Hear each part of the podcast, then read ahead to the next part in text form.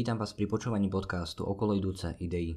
Mojím dnešným hostom je psychologička Miroslava Žilinská, ktorá má skúsenosti a prax v oblasti terénnej sociálnej práce, drogovej problematiky a klinickej psychológie, pôsobí na Ústave výskumu sociálnej komunikácie na Slovenskej akadémii vied a s ohľadom na svoju expertízu v oblasti psychológie sa venuje problematike klimatickej úzkosti či environmentálneho žiaľu, teda tomu, ako klimatická kríza môže pôsobiť a vplývať na psychiku človeka.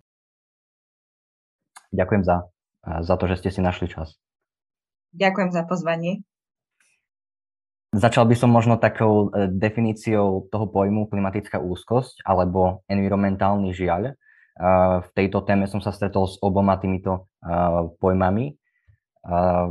Vidíte medzi, nejaký, medzi nimi nejaký rozdiel vo význame, alebo sú to v podstate synonymá? Pýtate sa vlastne veľmi dobrú otázku, ktorú si kladie aj samotná psychológia aktuálne. Ten pojem klimatický žiaľ, klimatická úzkosť, niekedy sa stretneme aj s tým prívlastkom environmentálne alebo ekologické úzkosti, žiaľ, alebo dokonca stres, distres. A všetko sú to pojmy, ktoré istým spôsobom sa ešte nejako vyvíjajú v tej psychologickej odbornej obci. Čiže nedá sa povedať, že by existovala teraz jednotné usmernenie, ktorý pojem používať. Uh, celkovo treba povedať, že všetky tieto pojmy majú ambíciu popísať súbor nejakých negatívnych emócií a obáv, ktoré sa spájajú s aktuálnym stavom planéty, s existujúcimi a budúcimi klimatickými zmenami. A je potrebné povedať, že samozrejme tie pojmy aj v médiách sa zamieňajú, oni majú rôzne svoje m, také odlišnosti, nuancy, ale istým spôsobom často sa snažia popísať niečo veľmi podobné. Prečo je v psychológii niekedy ťažké tak rýchlo zadefinovať pojem? No súvisí to samozrejme s tým, že mnohí z nás nedokážeme spadnúť do jednej škatulky a nie vždycky je to aj vhodné nás tak zaškatulkovať. Takže ja niekedy aj uh, svojich klientov, ale aj známych povzbudzujem, že aby vy, akoby na to opísanie toho, čo cítia, používali to, čo im sedí. Hej, že niekto sa tomu pojmu úzkosť bráni a je to v poriadku, napriek tomu, že môže pociťovať niečo veľmi podobné ako človek, ktorý uh, seba označí, že trpí uh, klimatickou úzkosťou. Môžeme pre potreby tohto podcastu možno používať tento pojem a ešte si viacej povieme, že vlastne čo všetko sa za tým skrýva. Uh, tam smerovala práve moja ďalšia otázka, že kedy sa dá oddeliť vlastne u jednotlivca, že teraz som nejak z toho nervózny alebo v strese a teraz už prezývam tú klimatickú úzkosť. Čiže ak tomu správne rozumiem, tak je to, je to subjektívne. Že každý si, každý si to ako nejak pre seba zaramcuje. Na druhú stranu sú tam určite nejaké špecifické prejavy toho, takže tu, tu vás prosím približte, približte poslucháčom, ako sa to môže prejavovať či na, na tele, na, na psychike. Jasné.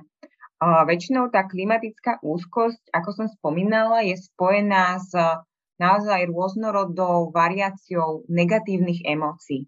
Hej, tam väčšinou nastupuje nejaká forma hnevu, strachu, smútku, uh, dokonca aj pocitov viny, to je také veľmi špecifické a tým sa to niekedy líši napríklad od toho klimatického žiaľu, ktorý je viacej o tom smútení.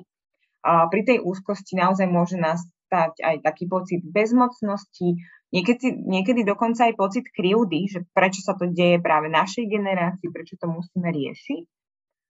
Sú s tým samozrejme spojené, ako ste aj vy naznačili, často aj také zmeny fyzického charakteru, že ľudia majú problémy so spánkom, môže im nechutiť jesť, môžu mať problémy so sústredením, pretože prichádzajú také tie vtieravé myšlienky plné obáv, že čo bude v našej budúcnosti, či sa to dá ešte zvrátiť.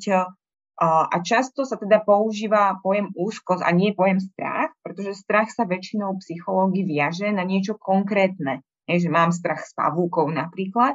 Pričom úzkosť sa psychológi používa ako pojem, ktorý sa viaže na obavy, ktoré sú plné aj takej neistoty. Je, že my cca vieme, že z čoho, čoho sa tie obavy týkajú, ale nikto z nás si ešte presne nevie predstaviť, čo naozaj všetko prinesie tá klimatická zmena, čo prinesie strata biodiverzity. Takže preto sa aj používa ten pojem úzkosť, lebo je to plné takej, takého, takého nejasného. Trošku len na chvíľku odbočím, keď sa hovorí aj v súvislosti s touto pandémiou koronavíru o úzkosti. Tiež tu ako platí ten, ak sa nemýlim, ten rovnaký princíp, že úzkosť akože z pohľadu tej, tej neistoty. Že my teraz ako nevieme, že čo, čo bude ďalej s nami a čo bude ďalej so zdravím a podobne. Áno, samozrejme, úzkosť sa väčšinou presne viaže na neistotu. A možno je potrebné zdôrazniť, že úzkosť je taká akoby prirodzená reakcia človeka na nejaký stav ohrozenia. Že nie vždycky, keď pociťujeme úzkosť, ide o nejakú poruchu alebo chorobu. Na to sa často ľudia pýtajú, že či je environmentálna alebo teda klimatická úzkosť porucha, ktorá sa dá teraz nejako diagnostikovať a následne liečiť. No a tu treba odpovedať, že no nie. Vo svojej podstate klimatická úzkosť nie je porucha, ne, nemali by sme ju patologizovať, pretože skôr je to proste prirodzená reakcia na situáciu ohrozenia, ktorou klimatická kríza určite je. O, áno, treba samozrejme podotknúť, že opäť nemôžeme všetkých na, na, dať do jednej škatulky, že sú prípady naozaj veľmi vážnych o, stavov, ktoré si vyžadujú nejakú formu odbornej pomoci, či už terapeutickú alebo medicínsku, o, ale keďže človek nežije v bubline, o, tam často treba podotknúť, že to môže súvisieť aj s tým, že každý z nás je vystavený širokému množstvu iných aj stresorov, nielen klimatickej kríze, ktoré môžu uh, ten stav uh, prežívania a následného fungovania v živote človeka uh, zhoršiť. Rozumiem, rozumiem. A ešte ako sa budeme venovať tejto téme viac do hĺbky, tak zaujíma ma možno nejaká história tohto fenoménu, uh, v zmysle, že do akej miery je to nový fenomén, keďže klí- zmena klímy nie je ako nič nové a je akože fajn, že sa o tejto téme klimatickej úzkosti verejne hovorí. Zaujíma ma teda, že ako sa, ako sa to podľa, podľa, podľa vašej skúsenosti alebo vašej, vašich vedomostí vyvíjalo, vyvíjalo v čase. Áno, tak klimatická úzkosť je pomerne akoby novopopisovaný fenomén, hoci by som netvrdila, že je uh, novocítený. To asi nie. Hej, že uh, tým, že tie obavy z uh, budúcnosti planéty uh, sú vlastne už oveľa dlhšie a tá klimatická úzkosť sa môže viazať aj na niečo, čo sa v psychológii alebo aj filozofii popisuje ako taká tá existenciálna úzkosť. To znamená, že uh, vôbec prežívanie takého hlbokého pocitu ohrozenia, o, ktorý sa viaže k budúcnosti ľudstva, k zmysluplnosti našej existencii. O, to sú veci, ktoré vo filozofii sú pomerne dobre známe, o, ale naozaj takéto psychologické vnímanie klimatickej krízy o, je pomerne nové. V tom medzinárodnom kontexte sa nejaké prvé práce začínajú objavovať dvadsať tridsať rokov dozadu. A, a naozaj až posledné roky a, zažíva tento pojem klimatická úzkosť taký boom. A je to samozrejme aj vďaka Grete, ktorá a, dosť otvorene hovorila o tých a, svojich pocitoch v rámci a, tých štrajkov za klímu. A, takže tomuto ako naozaj, že psychológia sa venuje pomerne krátko, aj keď nedá sa povedať, že by to bola úplne nová vec, a, samozrejme v tom prežívaní ľudskom. Keď ste práve teraz spomínali tie uh, štrajky za klímu, kde s, mám ja pocit, že sa angažovali hlavne mladí ľudia, chcem sa preto spýtať, uh, či, či tento fenomén, uh, klimatická úzkosť vplýva na všetkých rovnako, alebo či sa dá oddeliť, že týchto ľudí uh, demo, demograficky zasahuje viac, zasahuje menej.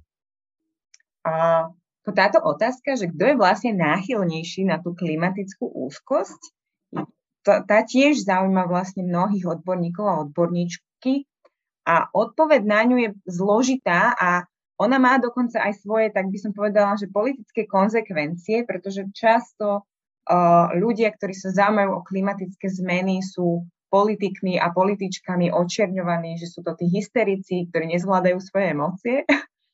A, a preto by som povedala, že tá klimatická úzkosť uh, je racionálna reakcia, uh, čo, ale samozrejme, že sú skupiny ľudí, ktoré, ktorí ju môžu prežívať častejšie a ono sa to samozrejme v rámci života aj to naše prežívanie mení a je to závislé od rôznych, rôznych životných situácií. Ale celkovo určite platí, že mladí ľudia, ale aj deti o, sú náchylnejší pociťovať aj silnejšie o, prejavy tej klimatickej úzkosti a súvisí to aj s tým, že vlastne tie klimatické zmeny naozaj budú mať reálny dosah na ich životy, to sa už proste vie. O, zároveň pri deťoch vstupuje do hry to, že ide o tak veľký problém, že to dieťa ešte nemá osvojené zručnosti, nemá zažité toľké skúsenosti, aby sa s takým emocionálnym náporom vedelo samo rýchlo vysporiadať. Takže je prirodzené, že tam nastupuje akoby možno väčšia miera obáv, deti sa obracajú na svojich rodičov, o, prídu zo školy s plačom, že čo sa deje s prírodou, ako to vlastne ako ľudia môžeme dopustiť. O, takže áno, že tá klimatická úzkosť sa prejavuje u mladých, ale o, určite by sme to nemali o, brať ako niečo, že teda zľahčujeme to, že tak to je problém mladých a to sa potom nejako vyrieši, keď dospejú, pretože klimatickú úzkosť rovnako prežívajú, a to s tým mám akoby priamu skúsenosť, mnohé vlastne matky alebo rodičia s o, hľadom na to, že majú deti a to uvedomenie, že ide o budúcnosť ich potomstva často, často prebudí tieto pocity e, negatívne. Ja sama sa angažujem v takom združení Znepokojené matky a mnohé matky práve do tohto združenia, e, ktoré má za cieľ bojovať za budúcnosť našich detí, prichádzajú s tým, že vlastne po narodení dieťaťa nastúpili tie obavy, že vlastne do akého sveta sa to narodili, aká bude ich budúcnosť, či bude lepšia, horšia ako budúcnosť naša. A, a podobne aj staršie generácie o, zase môžu prežívať klimatickú úzkosť alebo žiaľ cez inú optiku a to optiku, že svet, ktorý poznali, sa veľmi mení, že príroda, akú oni zažili, už neexistuje, že sa vyrúbali ich obľúbené lesy a to tiež prináša nejakú formu stresu, smútku a nejakých obáv. V súvislosti s tými rodičmi napadlo mi pritom hneď otázka možno budúcich rodičov alebo ľudí, ktorí uvažujú nad tým, že chcú mať deti a teda ako do kontrastu tí, ktorí sa rozhodli alebo hrajú sa s myšlienkou, že tie deti nechcú mať, pretože ich táto situácia tak zasahuje, že ich nechcú e, priniesť do tohto sveta s touto situáciou. Že je to niečo, s čím sa m, stretávate v praxi a niečo, čoho je viac, alebo je to len moja fantázia? Akoby tá diskusia o tom, že do akého sveta idem priviesť svoje dieťa, tá ja si myslím, že existuje dlhodobo. Hej, že o, našli by sme aj diskusie alebo o, rôzne akoby výskumy, ktoré hovoria o forme takejto úzkosti a stresu. Aj napríklad v čase studenej vojny, kedy ako bolo to, to nebezpečie nukleárnej vojny a tiež ľudia mali obavy, o, že či priviesť na svet, potomstvo do sveta, ktorý možno, že bude vojna a podobne. Takže ako nie je to úplne nový fenomén, ale samozrejme ako viacej sa o ňom hovorí a ľudia prirodzene nad tým rozmýšľajú. A ja si myslím, že je to relevantná otázka. Ako každý, každý človek asi chce pre tie svoje deti to najlepšie, alebo teda väčšina ľudí to tak chce. A ja by som ani tie rozhodnutia nejakým spôsobom opäť neškatulkovala, či sú dobré alebo zlé. Ja som napríklad oveľa väčší zástanca toho, aby sme sa viacej ako spoločnosť zameriavali na to, aby mali ženy a mladé ženy dostatok informácií, možností a zdrojov, vlastne reálne slobodne sa rozhodnúť, či chcú mať deti a koľko chcú mať deti. To v mnohých krajinách nie je samozrejmosť, nie je dostupnosť antikoncepcie, vôbec informácií o antikoncepcii, a miera rozhodovania o tom, koľko detí chceme mať, nie je vo všetkých spoločnostiach e, na rovnakej úrovni. A to je niekedy oveľa dôležitejšia otázka, ako či mať alebo nemať deti v kontexte klimatickej krízy. Že, že teda dostatok možností, informácií a zdrojov a dostatok taktiež psychologickej pomoci možno. A čo sa týka možno nejakej terapie alebo práve spracovávania tejto otázky v sebe z pohľadu rodiča, ktorému sa dieťa narodí, a keď sa to dieťa vyvíja, tak možno aj práca s tými, s tými deťmi. Určite áno, akoby uh, tam tá podpora a pomoc, a to nemusí byť len zo strany psychológie, ale môže, je veľmi dôležitá v rôznych týchto situáciách, ktoré ste spomínali. Ja by som sa vás pýtal na, na to, aký vidíte vzťah medzi, medzi toxickou pozitivitou a tým, ako vidíme klimatickú krízu, alebo teda tú klimati- fenomén klimatickej úzkosti, keďže na jednej strane je to nejaké nepriatie situácie. Nemusí to byť akože že popieranie, aj keď môže, ale, alebo možno nejaká ignorácia, neviem ako to, ako to presnejšie možno nazvať, a že, že ak, aké, aké sú implikácie alebo možno psychologické pozadie tohto, že nedovolíme si nejakým spôsobom vôbec prijať to, že nás to trápi a možno to v sebe pochovávame, možno to skrývame alebo uh, riešime iné veci, ktoré nás rozptýlia. Ja sa budem opakovať, ale ja myslím, že dôležité je to stále podčiarkovať, že tá klimatická úzkosť je tá racionálna odpoveď na tú nenormálnu situáciu, a to, čo vy ste popísali, nejaká toxická pozitivita alebo optimizmus, tak optimizmus v kontexte klimatickej krízy sa vlastne radí medzi jednu zo psychologických bariér, ktoré nám istým spôsobom vlastne bránia k angažovanosti. Že um, ten optimizmus je v niečom nebezpečný, pokiaľ sa zaňho skrývajú uh, postoje typu veď to sa nejako vyrieši samo, uh, sú iní ľudia, ktorí to majú riešiť, ja s tým veľa nič neurobím, ale urobia to tí druhí a svet sa vždycky nejako vyvinie.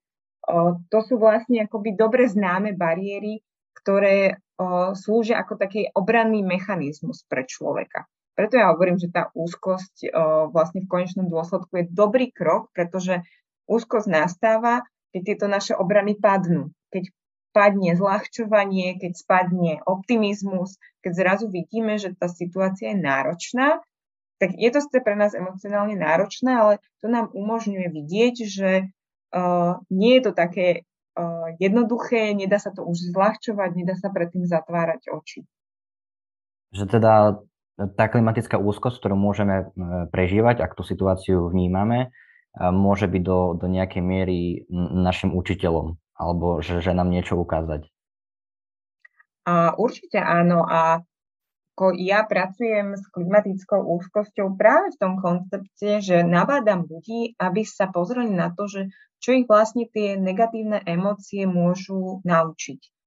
O, ako v tom bežnom jazyku hovoríme o nejakých pozitívnych a negatívnych emóciách, ale z takého evolučného hľadiska tie emócie, každá jedna má svoju funkciu. Hej, že strach, hnev, smútok, to všetko sú emócie, ktoré sa evolučne vyvíjali a oni majú svoju funkciu, majú nás pripraviť na nejaké nebezpečenstvo. My kebyže nemáme tie negatívne emócie, tak tvrdo to poviem, nemáme motiváciu niečo meniť v našom živote, čo nás ohrozuje, čo, čo nie je veľmi logické správanie. Takže my tie negatívne emócie potrebujeme, lebo oni vlastne sú takou kontrolkou, ktorá nám zabliká, že aha, pozor, niečo je v neporiadku, niečo musíme uh, v našich životoch zmeniť. Ťažké to je v tej klimatickej kríze samozrejme, pretože sa to netýka uh, len jednotlivca, týka sa to proste nášho širokého spoločenstva. A môžu, môžu, nám, môžu nám tieto pocity, ktoré sú s, s touto úzkosťou spájané, ukazovať nejak aj naše potreby alebo že nenaplnené potreby.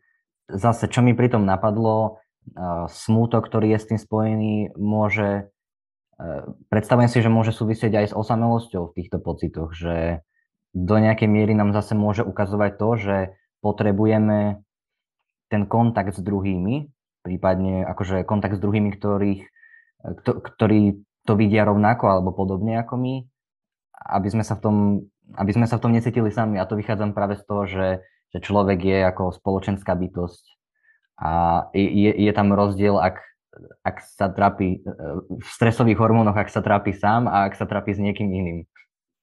Jak to ste správne povedali, ja keď robíme workshopy na tému klimatickej úzkosti, tak to, čo ľudia popisujú, že pre nich je často najhodnotnejšie, je ten zážitok, že počujú aj ostatných, že aj oni majú obavy. Ten zážitok toho, že aha, že ja v tých strachoch nie som sám, sama, uh, už sám o sebe uh, je veľmi nápomocný pre človeka. Preto keď uh, sa ma ľudia pýtajú na také veľmi rýchle rady, že čo robiť no, s klimatickou úzkosťou, tak im hovorím, že no prelomte to ticho, ktoré tá klimatická úzkosť, alebo ktorým je tá klimatická úzkosť zaťažená, že o tom sa akoby nemá hovoriť v spoločnosti, napriek tomu, že väčšina z nás nejakú formu klimatickej úzkosti prežíva. Ja poviem pár čísel, z ktorých ľudia sú vždy veľmi prekvapení, ale na Slovensku teraz sociologický ústav Slovenskej akadémie vied robil prieskum, ako sa, aké majú ľudia obavy z klimatickej zmeny na Slovensku. A tam vyšlo napríklad, že sedemdesiat percent ľudí na Slovensku trápia problémy životného prostredia. Hej, nemusíme im dať hneď nálepku, že majú pod, um, klimatickú úzkosť, ale nejakým spôsobom ich to, čo sa deje v, ži- v životnom prostredí, trápi. A sedemdesiat percent je obrovské číslo vlastne. O, šesťdesiat percent Slovákov si myslí, že Slovensko v ochrane životného prostredia robí málo. Čiže naozaj my v tej téme nie sme sami, napriek tomu sa pomerne málo o nej hovorí v našich blízkych kruhoch o, o, a A toto ticho naozaj treba prelomiť. A, nie, a Slovensko v tom nie je nejaké výnimočné, treba povedať, že teraz vyšiel uh, úžasný prieskum České klíma, kde tiež sa ukázalo, že dve tretiny Čechov, alebo teda českej verejnosti pociťuje obavy v dôsledku akoby klimatických zmien. Uh, v U S A Americká psychologická asociácia robila prieskum. Tam vyšlo, že šesťdesiatosem percent ľudí uvádza aspoň miernu klimatickú úzkosť. Takže vlastne my mnohí ju pociťujeme a pomerne málo o nich hovoríme na to, aké, aké obavy vlastne sú, a napriek tomu, ako sú tie obavy rozšírené. Zase prvé možno, čo mi pritom napadá, je tá úloha vzdelávania alebo vzdelávacieho systému v tejto téme. Možno čo sa týka osvety alebo budovania vzťahu človeka, budovania vzťahu detí k prírode, k životnému prostrediu.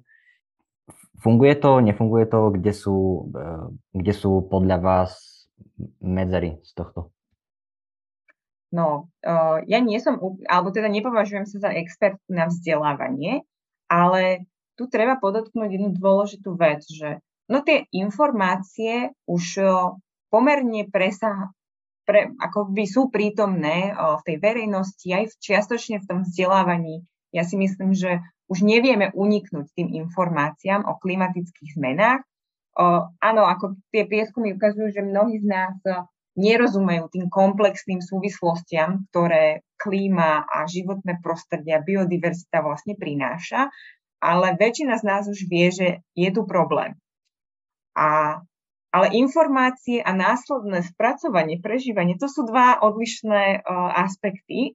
A často aj v tom vzdelávaní, aspoň to môžem trošku hovoriť z takej osobnej skúsenosti, čo mi hovoria rodičia školopovinných detí, že tie deti dostanú informácie a teraz sú zhrozené a prídu s tou hrôzou domov. Hej? A s tými emóciami sa pracuje menej. Ale, ale toto nie je nová informácia o našom školstve, že s, s tým aspektom výchovy alebo tou emocionalitou často nie je priestor pracovať. Hej? Že, mm, a nie je jasné ani úplne, ako sa s ňou má pracovať. A druhý aspekt tej vašej otázky je ale rovnako dôležitý, že či vychovávať o, ďalšie generácie k vzťahu k životnému prostrediu alebo podporovať vzťah k prírode.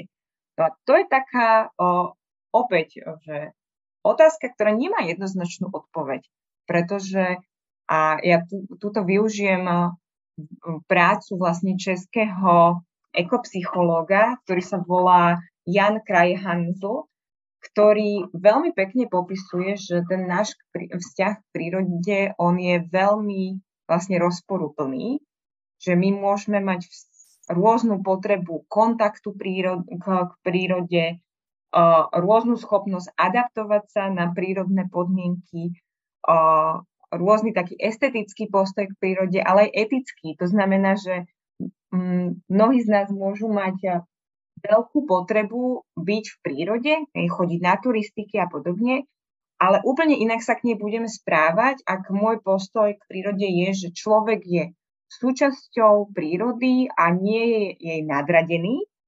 A inak sa bude správať človek, ktorý bude mať postoj k prírode, že človek je tam pán tvorstva, čo je väčšinou ten dominantný narratív, že ako človek má právo využívať tú prírodu na úkor ostatných druhov.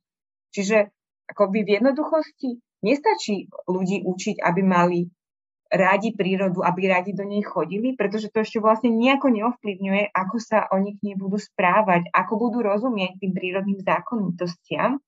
Takže tam potom často vznikajú tie paradoxy, že máme radi prírodu tak veľmi, že ideme na exotickú dovolenku na druhý koniec zemegule. Máme extrémnu proste uhlíkovú stopu a taký konzumný štýl života, ktorý má veľmi negatívne dopady na to životné prostredie, ale keď sa nás niekto opýta, či máme radi prírodu, máme ju radi. Dokonca by sme sa označili za ochrancov alebo ochran- ochrankne prírody. No že ten vzťah k tej prírode je oveľa komplexnejší a, a preto aj akoby tá úloha vzdelávania nie je len o tom vychovávať deti, aby mali radi prírodu. To nestačí. A je to oveľa náročnejšie tým, že ten vzťah je taký pestrý. Vnímam, vnímam aj v mojej bubline, aj, aj na sebe tie paradoxy. Presne ako hovoríte, že človek chodí rád do prírody, má rád turistiku, ale že, že reálne možno sú veci, ktoré by mohol spraviť, alebo zase, že, že robiť nemusel. Ja som si teraz spomenul na, na môj zážitok, keď som bol v Nízkych Tatrách na turistike nedávno a rozprával som sa tam s, s, s chalanom, ktorý veľmi sa vyznal do, do lesníctva. Tak ja som si myslel, že on to študuje, ale vyšlo, že, že len maturuje, ale je to, je to téma, ktorá ho proste fascinuje. No on mi, on mi štyridsať minút vysvetľoval, keď sme išli po lese, že ako tie stromy sú prepojené proste, ako komunikujú korení, ako rastliny komunikujú a že, že, ten, že ten les má pomerne silnú kapacitu nejak sa sám regulovať, bez toho, aby my sme do neho nejak zasahovali. A, a vravel som si, že OK, aj keď sme sa učili o stromoch, o rastlinách v škole, tak nikto mi nepovedal, že, že stromy, proste, stromy sú nejakým spôsobom prepojené až na kilometre spolu. Že, že, že ten les má, má, má tú kapacitu v sebe. To bolo niečo, čo proste som, som sa tak zastavil a, a vravel som si, že, že, to, že to, mi, to mi akože možno chýbalo takéto ten taký holistickejší pohľad možno na tú prírodu. Tak by som to nazval. Áno, to je veľmi dôležité, čo hovoríte, že taký ten celostný pohľad a to niekedy tak chýba ľuďom to uvedomenie, že tá príroda, ona sa, ona bude pokračovať aj bez života človeka, že ona nejakým spôsobom sa s tým vysporiada a bude iná, o, niečo prežije, niečo neprežije, ale ona má tú, regener- akože tú funkciu regenerácie. A tá diskusia o klimatickej kríze vlastne nie je len o tom, že ak, či zachováme prírodu a akú, ale či zachováme podmienky života na Zemi také, aby v nej ľudstvo prežilo. Mnoho odborníkov a odborníčok hovoria, že tá planéta sa nejako s tým vysporiada, čo tu my narobíme. Či tie podmienky ale budú pre život človeka, to už je otázne vlastne.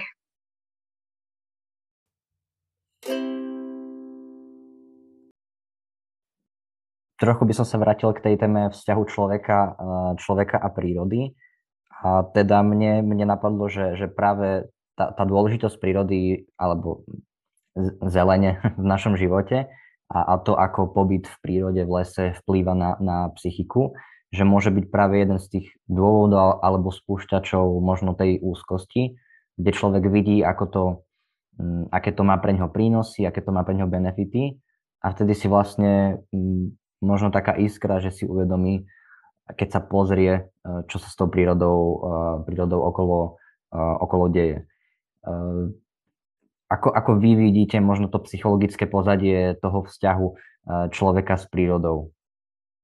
Ako áno, že ono je dokázané, že tá príroda má také tie podporné a liečivé účinky na človeka, že využíva sa aj v terapii a podobne. Hej, odporúča sa pobyt v prírode, zelená je taká tá celkovo upokojujúca farba, ktorá nám pomáha sa sústrediť. Ja sama sa teraz pozerám na zelené stromy z okna a je to presne väčšinou pre mnohých ľudí taký ten príjemný pohľad. Ale opäť, že my mnohí už sme uh, naučení aj proste na úplne iné životné prostredie, na mesto, uh, na prírodu, ktorá je veľmi pozmenená človekom. A, a aj ľudia, ktorí povedia, že vlastne nepotrebujú chodiť do prírody a stačí im tá kaviareň a, a mestský spôsob života, toto netreba odsudzovať. Akoby, podľa mňa to je úplne v poriadku a títo ľudia môžu rovnako byť vedomí klimatickej zmeny a môžu lobovať za akoby ochranu uh, tej budúcnosti pre ďalšie generácie. Áno, pre mnohých ľudí uh, vidieť na vlastné oči, čo sa deje so životným prostredím, je tým štarterom, uh, môžeme to jednoduchšie nazvať klimatickej úzkosti. Čiže keď sme sa vlastne rozprávali o tom, že ktoré skupiny sú náchylnejšie pociťovať klimatickú úzkosť, tak medzi tieto skupiny sa často zaraďujú aj ľudia, ktorí majú uh, blízky vzťah k pôde. Či už akoby uh, ich živí tá pôda, že ide po poľnohospodársky sektor, alebo ľudí, ktorí sú záhradkári, ktorí za to obdobie svojho života môžu už teraz vidieť, uh, čo sa vlastne deje s prírodou. Že nie sú že pranostiky, podľa ktorých sa riadili a sadili, vlastne už neplatia. O, že sa vlastne musia neustále prispôsobovať, že kedysi, keď riľovali, tak mali množstvo dážďoviek v záhrade a zrazu tam nie sú. A zrazu sa im nejaká forma škodcov neustále rozmnožuje, pretože tie záhrady stratili nejakú schopnosť vyrovnávania tých škodcov a podobne. Takže aj títo, hej, a tam samozrejme ten kontakt s prírodou a tá priama skúsenosť, že aha, tá klimatická zmena nie je ten macko na tom topiacom sa ľadovci, ale že je to niečo, čo tu sa už deje, tu sa niečo deje, to pre mnohých ľudí je tým štartérom toho uvedomovania si, že dokeľu uh, to ohrozenie už je prítomné aj u nás. Že to nie je nie, niečo, niečo vzdialené za, za oceánom, alebo práve, že sa topia ľadovce, ale, ale aj, aj v Českej republike napríklad s tým s tým suchom. Ja by som sa spýtal, na, keď ste spomínali vašu, vašu prácu v Združení Znepokojené matky, kde sa tejto téme, téme venujete pre, pre rodičov. V čom tá vaša práca spočíva konkrétne a, a ako, a ako to možno prebieha? A, akoby tam je ten aspekt toho, že to je istým spôsobom náhoda, že ja som sa teda stala matkou a hľadala som nejaký spôsob angažovania sa v tejto oblasti a pripojila som sa k teda združeniu Znepokojené matky, kde keď sme sa rozprávali, tak som zistila, že aj ten môj psychologick, to moje psychologické pozadie, tá profesia má čo tej, tej téme ponúknuť. Čiže my sme sa vtedy akoby v rámci toho nášho združenia rozhodli, že budeme ponúkať workshopy nielen pre rodičov, na tému vlastne ako pl- pracovať s klimatickou úzkosťou, aby sme presne prelomili to ticho, ktoré uh, tie emócie, ktoré sa viažú na klimatickú krízu, sú často akoby tým zastavované, že sa o tom nehovorí. Uh, ja okrem toho vlastne som na, nálež, akoby v nadväznosti na to sama vytvorila takú iniciatívu psychologičky a psychológovia za klímu, má to takú skratku psycho za klímu, pretože som si uvedomila, že v tomto našom kontexte slovenskom sa o tých psychologických aspektoch klimatickej krízy hovorí pomerne málo a mala som proste takú tú ambíciu to zmeniť a teraz sme viaceré psychologičky a študentky psychológie, ktoré sa snažíme šíriť tú informáciu, že pozor, že tá klimatická zmena to nie je len o prírodných vedách, že to má svoje dosahy na zdravie človeka a nielen fyzické, ale aj psychické a musíme o tom viacej rozprávať. V medzinárodných kontextoch tá psychológia už dávno hovorí o tom, že tie psychologické aspekty klimatickej krízy existujú. Ľudia, ktorí pracujú v praxi psychologickej, by mali zohľadňovať aj tento aspekt. Na Slovensku sa o tom hovorí menej, ale už sa to začína meniť. nadviažem teda presne na to, čo ste spomínali, že, že je, v zahraničí to už vlastne akože funguje dlhšiu dobu. Pomaly sa to dostáva, dostáva aj ku nám a to povedomie o tom, ako to vplýva na, na našu psychiku a, a myslím, že sa už, už vie, akože tá oblasť psychosomatiky je, je dosť rozšírená, že to, tá, tá hlava s tým telom je, je, je dosť prepojená. Uh, uh, chcel by som sa, chcel by som sa k tomu spýtať, uh, ako sú na to uh, z vášho pohľadu pripravovaní psychológovia, prípadne terapeuti, ak do toho vidíte, uh, že, že či, či to je niečo, uh, čo sa rieši už na tej úrovni ako vzdelávania, možno vo, na vysokých školách myslím, alebo uh, to zastupuje neformálne vzdelávanie, kurzy a podobne. Uh, tak ja môžem povedať, že pred tými x skoro desať rokov to už bude, keď ja som skončila vysokú školu, tak tá téma absolútne nerezonovala v psychológii. Ešte čiastočne ja si tak pamätám z vývinovej psychológie sa tak akoby uh, skôr nálepkovalo, že tá nechuť mať deti z dôsledku obáv o budúcnosť je dôsledkom také nejakej nezrelosti človeka. Uh, teraz mám pocit, že už sa to posúva ďalej, že ono samozrejme môže to byť ako ob- obranná výhovorka človeka, ktorý ešte nie je pripravený mať deti, ale čoraz viac sa kladie tá vážnosť na to, že ale to je relevantné rozmýšľať nad budúcnosťou a nad takým tým plánovaným rodičovstvom. Nie len, že kedy, ale aj či a, a, a čo to vlastne prinesie mať deti v takomto širšom spoločenskom spektre. A tá pripravenosť je podľa mňa skôr individuálna. Ja si naozaj nedovolím teraz hovoriť za celú tú odbornú obec. Um, Skôr ja vnímam, keď sa ho, rozprávam o tom s ostatnými odborníkmi a odborníčkami, že začínajú tú tému vnímať uh, a tiež sami niekedy musia hľadať uh, uh, spôsoby, ako s ňou samozrejme pracovať v tom poradenstve, uh, aby reflektovali aj tie individuálne potreby človeka, čo je veľmi dôležité. Ja verím tomu, že v rámci terapeutických výcvikov tam už naozaj ide do, um, do takého toho holistického fungovania človeka, že človek nie je len v rodine a v nejakej úzkej spoločnosti, ale je, širš, je súčasťou širších celkov. Takže ako verím, že v tej terapii uh, je väčšia reflexia aj tohto fenoménu, ale ja si myslím, že máme čo robiť v tej psychológii, to aj medzinárodnej a nie len v tej našej domácej, uh, aby sme reflektovali naozaj tak kritickejšie aj tie klimatické aspekty, ale aj aspekty, ako je sociálna nespravodlivosť. To sú veci, ktoré postupne, verím, sa budú dostávať do tej, nielen do poradenstva, ale celkovo do tej psychologickej praxe. Prosím vás, ak by ste mohli rozviť tú sociálnu nespravodlivosť v tejto, v tejto téme? Uh, ja, to, ja by som to naz, na, na, možno nazvala tak jednoducho takouto nálepku, že tá psychológia by mala byť viacej kritická k tomu vlastne, v akých štruktúrach spoločnosti fungujeme.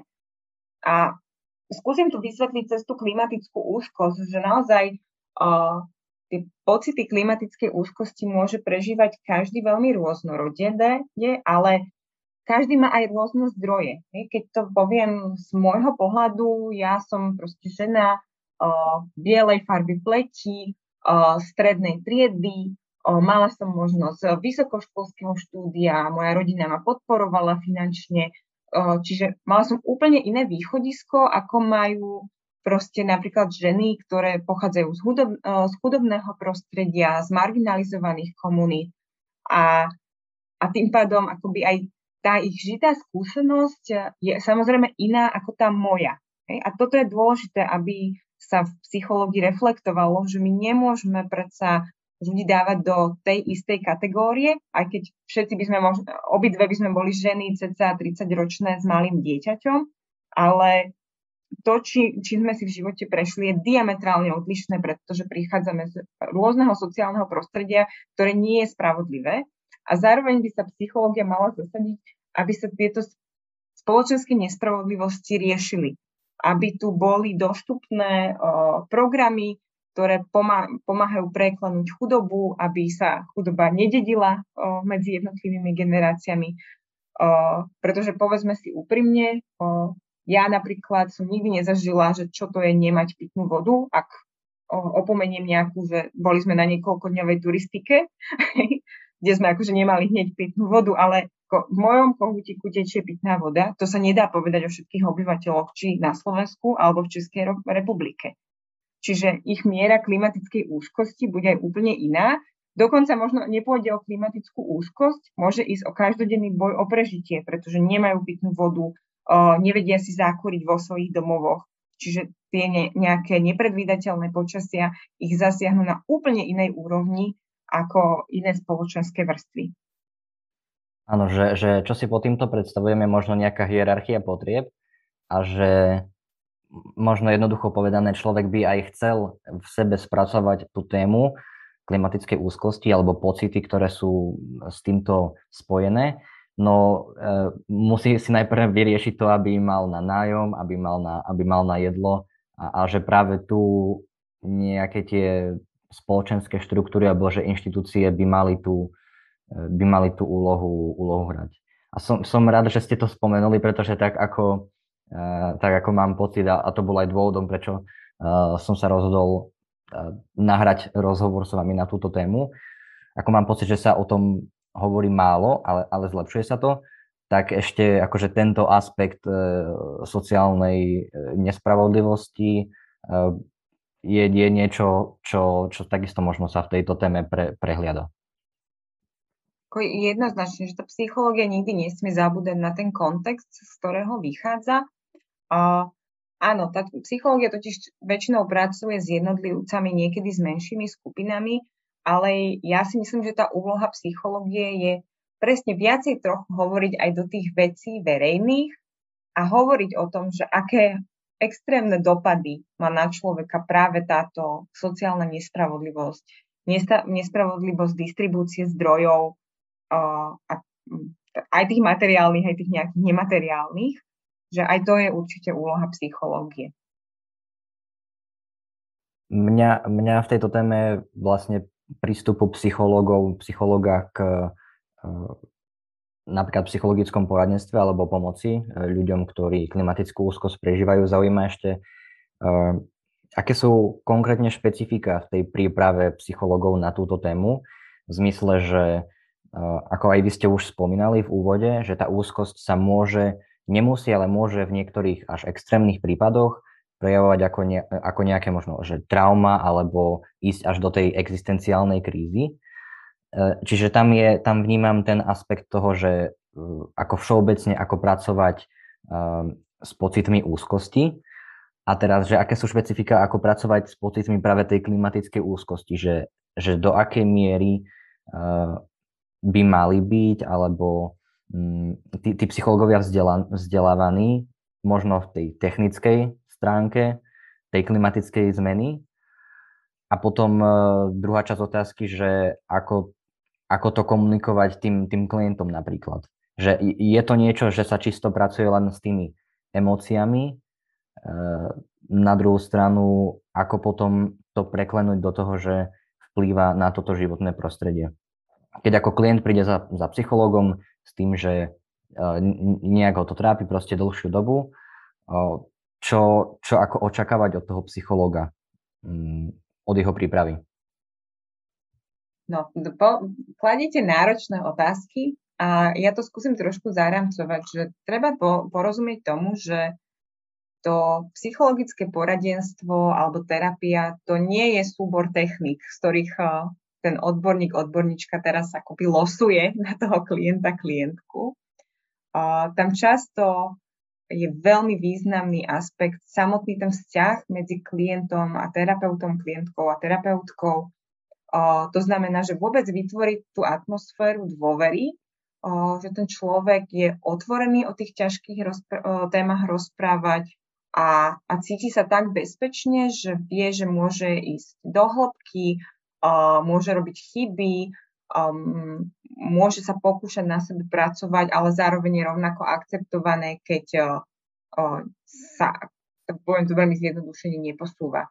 Že ten poradenský proces by sme naozaj si nemali predstavovať tak, že príde klient, klientka a teraz ako terapeut ho postaví pred nejaké návody a rady. To proste takto nefunguje, preto aj sa ťažko odpoveda na tú otázku, že čo má tak človek očakávať. No to veľmi bude závisieť od toho, a, uh, a samotný klient a klientka často má v rukách, že kam sa bude ten poradenský proces posúvať, aj podľa toho, ako bude mať odvahu ponárať sa do tej témy.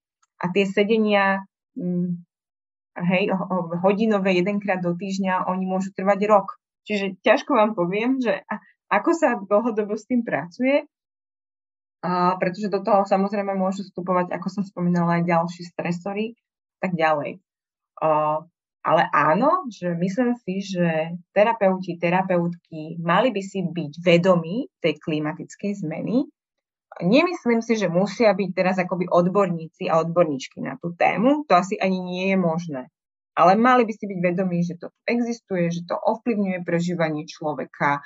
Uh, nemali by to zľahčovať, čiže by mali mať zvládnuté vlastne aj svoje vlastné obrany, uh, lebo všetci máme nejaké tie obrany v kontexte klimatickej zmeny, že uh, sme z toho unavení, nechceme to stále počúvať, potrebujeme občas vypnúť. A, a títo odborníci, odborníčky v poradenstve by si mali byť vedomí toho, keď to vlastne robia, keď nastupuje im nejaká taká obrana, zľahčovanie a podobne. Že to je veľká ako úloha pre týchto odborníkov a odborníčky. A, ale keď sa posuniem možno o ten level, že ako napríklad my pracujeme na tých workshopoch s tou klimatickou úzkosťou, aké sú odporúčania práce, práce aj na také akoby tej, že sami sebe, keď sa snažíme pomôcť, tak, lebo som hovorila, že to nemusí nutne vždycky byť, že klimatickú úzkosť riešime len cez pomoc odborníka.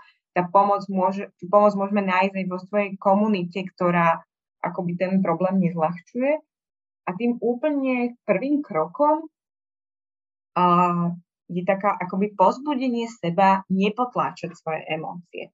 A to sa v našej spoločnosti veľmi neho, nenosí, hej? Uh, uh, že ten smútok, väčšinou sme, um, nám akoby počujeme, že máme ho potlačiť, máme sa pozviechať a ísť ďalej.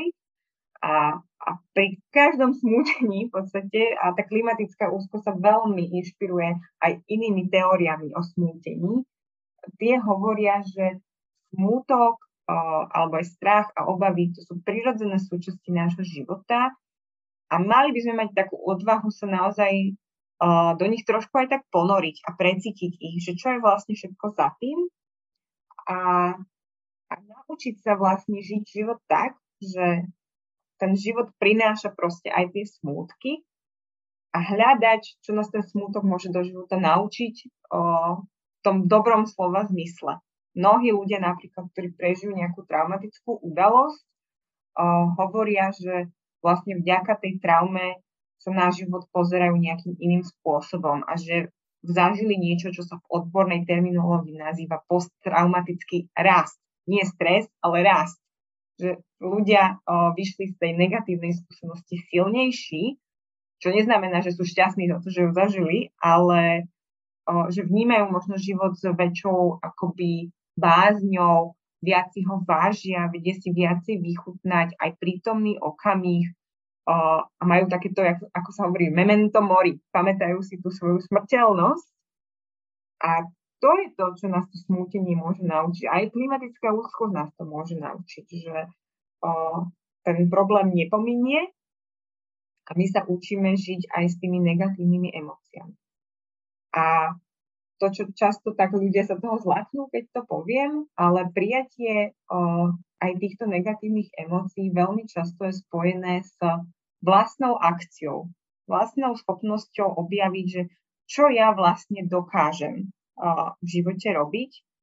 O, a to bude znieť tak veľko, ale v kontexte zmien klímy, v kontexte klimatickej krízy, kde je to moje miesto pri podielaní sa na riešeniach. A vravím, že to naozaj znie tak obrovský, môžeme sa možno tomu ešte viacej povenovať, ale tá akcia sa často opisuje ako veľmi dôležitý aspekt a dám do úvazoviek liečenia úzkosti. Určite, určite ten aktivizmus je, je niečo, čomu sa, čomu sa ešte chcem venovať. A ešte teda k tej psychologickej pomoci človeka, ktorý prežíva tú klimatickú úzkosť, ak vás, ak som správne pochopil, čo ste hovorili, tak že teda mohol by som sa tu pýtať na nejaké techniky a, a povedzme dýchacie cvičenia a nejaké štrukturované metódy, ale že, že reálne prvým, prvým krokom alebo možno tým základným krokom je uh, naučiť sa, a, a to je možno práve úlohou aj, aj toho terapeuta alebo psychologa, uh, naučiť toho človeka byť, byť so svojimi pocitmi, uh, že, že, že naučiť sa ich prijať. A ja teda hovorím z mojej skúsenosti a veľmi sa mi páčilo, ako ste to povedali s tým smútkom, že na nejakej ako všeobecnej rovine v spoločnosti uh, a, a musím tu spomenúť možno tú tému tej toxickej pozitivity, hej, že nie je to proste, že nie je to nejak, nejaký, nejaký trend hovoriť o svojich pocitoch a že práve, práve ako to je prvým krokom to prijatie, že je že je v poriadku cítiť, cítiť sa smutný z toho, alebo že je v poriadku cítiť uh, frustráciu. Že aj keď myslím, že to znie, znie jednoducho, tak v praxi to, ako vy ste aj hovorili, že je to proces, ktorý môže prebiehať rok, prípadne aj dlhšie, keď človek navštevuje toho psychológa, že spracovať si tú, tú tému v sebe. Pretože tie, tie, tie obranné mechanizmy alebo psychologické bariéry, ako, ako ste to nazvali, tak sú, sú že relatívne silné, lebo ma, nás majú pred tým smútkom chrániť, ak, ak tomu správne rozumiem. A správne tomu rozumiete a naozaj o, za mnou, keď prídu aj akoby blízki ľudia, ktorým ja teda nemôžem, o, to mi moja profesia nedovoluje, robiť akoby nejaké odborné poradenstvo im, ale keď za mnou prídu blízki ľudia, že akože so mnou je niečo neporiadku, ja proste cítim strašnú úzkosť z budúcnosti, tak ja proste poviem väčšinou, že ale to je výborné, to znamená, že je všetko s tebou v poriadku. Ako trošku to chcem nadľahčiť, ale ako naozaj tá normalizácia aj neda- negatívnych emócií je vlastne strašne náročná v tom našom živote a, a je to prirodzené, že to nechcem teraz nejako nálepkovať, že sme neschopní, keď to robíme, ale naozaj bežne to nabieha, že keď nám je zle, tak prvé, čo riešime, že musím niečo urobiť, aby mi nebolo zle. Uh, a, ale veď akoby aj tie negatívne emócie proste majú priestor v živote, ale samozrejme, akože ja neviem povedať, uh, či to je ten prvý krok, ktorý musíme v živote urobiť, lebo áno, akože niekedy sú tie emócie také intenzívne, že potrebujeme si naučiť naozaj uh, nejaké relaxačné techniky, aby sme vôbec vedeli na tej t- ťažkej téme pracovať. Že to prežívanie je strašne individuálne, ale to prijatie aj negatívnych emócií alebo hnevu u seba, to je dôležitá súčasť, či už v poradenskom procese alebo terape- v terapii, ale aj v takom, keď sa, my sami chceme na sebe pracovať, tak všímať si to na sebe, že prečo sa zastavujeme, prečo si nedovolíme niečo aj odsmútiť, prečo potláčame ten smútok. A či nemáme aj sami ten zážitok, že keď sme niečo takto potláčali, potom to vybublalo v oveľa väčšej intenzite a tak jednoduchosti to poviem vo väčšom prúseri. Že, že, že na, naučiť sa v podstate možno aj kontakt s tým telom, pretože tá, tá úzkosť sa môže prejaviť na tom tele, ako ste vraveli, či je to možno, možno nejaké napätie, z, zvieranie v tele alebo nespavosť, nechuť do jedla. Čo sa, čo, sa nám to, čo sa nám to snaží povedať a, a práve v tej akože os, osvete o, o tejto téme, ktorú vy robíte, tak vidím veľký prínos v tom, že ľuďom to akoby dáva najavo, že áno, že je to vec, že, že, no nie, že je to vec, ale že proste, že, že je to reálne a teraz môžu si to nejakým spôsobom v sebe ľudia pomenovať, prípadne sa s tým ako stotožniť a, a, a, a že v tom je V tom, je to, v tom je to uvedomenie. Ja sa možno snažím nejak na silu asi nájsť v tomto porade, hej, že, že ten prvý krok to prijatie, ale predtým si to akože človek musí zvedomiť. Vy ste použili slovo všímavosť.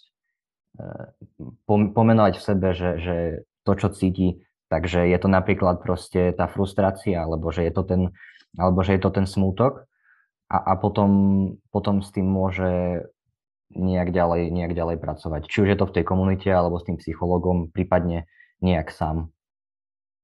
A ako to poradí, ja, ja aj rozumiem tej potrebe, že človek chce tak vedieť, že v akom poradí to nejako sa dá vy, vyriešiť, to tak zase môžeme dať do úvodoviek to slovo, lebo to je podľa mňa taká vlastne celoživotná uh, úloha pre nás. Tá klimatická zmena tu bude.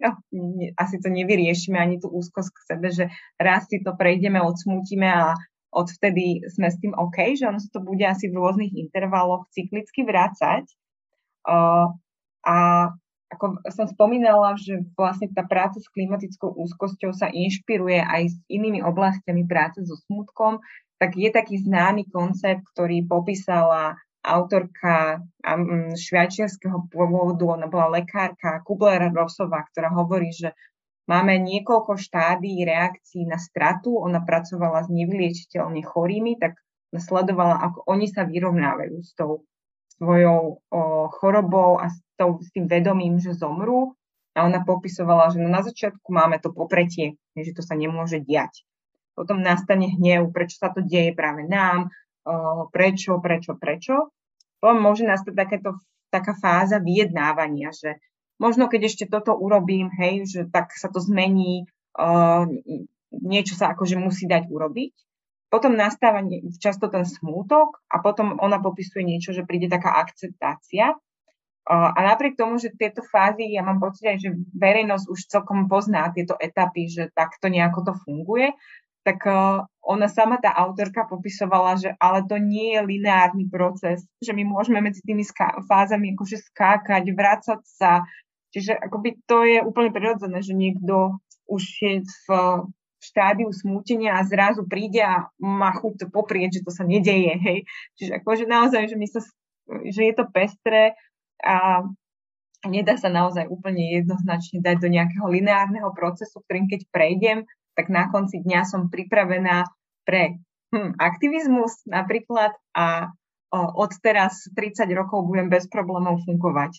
Práve naopak, ako tie práce o, s klimatickou úzkosťou hovoria, že to je taký cyklus, ktorým si vlastne stále trošku prechádzame a tým, že aj však všeličo sa nám deje v živote, rôzne situácie nás robia trošku zraniteľnejšími, hej, že aj preto akoby je aj u aktivistov, aktivistiek, odborníkov, odborníčov, ktorí sa tej téme venujú, to vyhorenie je také aktuálne, pretože vlastne oni naozaj si tieto emócie prechádzajú opakovane.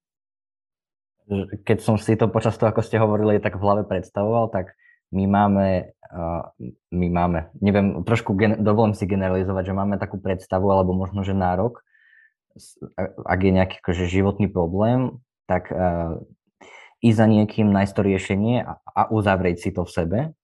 A, a práve keď ste hovorili o tom, že sú to témy, uh, alebo je to téma, ktorá sa, ktorá sa proste vracia a že vždy, je, vždy môže byť akože nejakom inom štádiu, tak som si to predstavil ako takú špirálu, že, že nie, je to, nie je to reálne proste nejaký kruh, ktorý si uzavrieme a už sme v poriadku. A, a myslím si, že to je tiež dôležité povedať, aby tam, aby tam neboli nejaké nereálne očakávania ľudia, kto, pre ľudí, ktorí, ktorí túto tému riešia, že sa mi to vrátilo po roku, alebo že niekam som sa posunul a myslel som si, že už to mám v sebe vyriešené a teraz ma to zase zasiahlo. Takže a, a, a tam ešte viac vstupuje do toho to, ako ste zdôraznili, že je to niečo, čo je tu s nami a bude tu s nami, lebo je to akože globálny problém, globálna téma. Na rozdiel, možno keď si to dovolím porovnať s ostatnými vecami, ktoré v živote riešime. Kde tá špirála tak, takisto platí, tu si myslím ale, že ju viac zdôrazňuje tá globálnosť a dlhotrvajúcnosť tejto témy. Určite áno, vy ste to slovo presne vystihli, ja som sa na neho nevedela spomenúť, ale špirála je presne to správne slovo, že nám sa to bude vrácať a, a preto nemali by sme mať ani takéto prísne očakávanie, že oh, prečo už nie som za tým, zase sa mi to vrátilo, ale skôr aj s takou vnútornou zvedavosťou sa pozrieť, že OK, že čo ma to predtým, keď som s tým prechádzala, naučilo, a čo, ako mi to môže pomôcť teraz, keď zase, uh, zase nad tým premýšľam, zase ma to nejakým spôsobom zasiahlo, skúmať, čo to vyvolalo, že prečo práve teraz to riešim. Uh, a to môžu byť rôzne aspekty a môžem objaviť nové oblasti, kde s tou témou uh, viem vnútorne pracovať. A áno, ako ste povedali, že uh, zjednodušene to poviem, že manželskú krízu môžeme prekonať a dlhé roky môže byť v pokoji, ale ona v nejakej obdobe zase príde zrejme. Uh, ale tá špirála toho globálneho problému je naozaj dlhodobo aktuálna, čiže ako tam sa budeme k tomu musieť vždycky nejakým spôsobom vrátiť.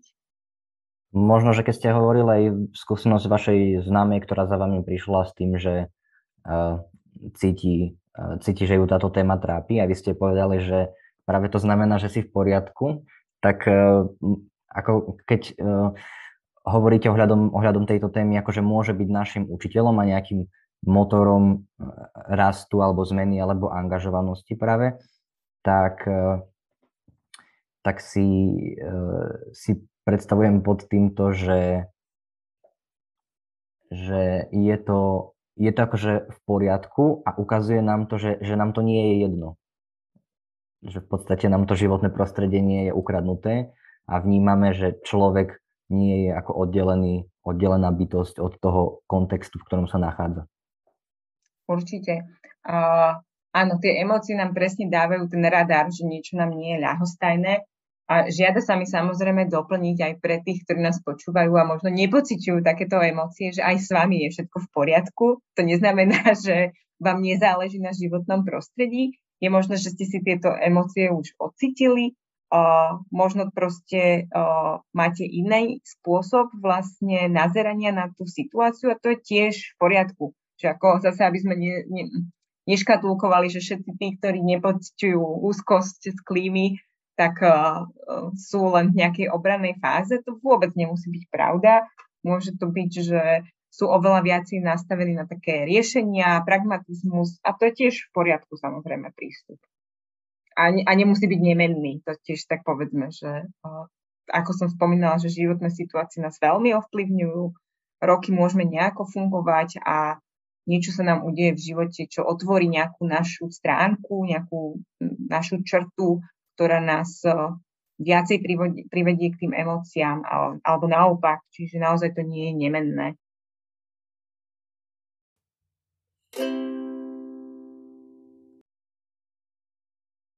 Prešiel by som teraz tej téme aktivizmu, alebo toho, že, že tieto pocity v nás môžu byť nejakým hnacím motorom toho, aby sme sa angažovali či už na uh, rovine toho, čo môžeme spraviť ako jednotlivci, alebo v nejakej, v nejakej komunite a, a združení ľudí.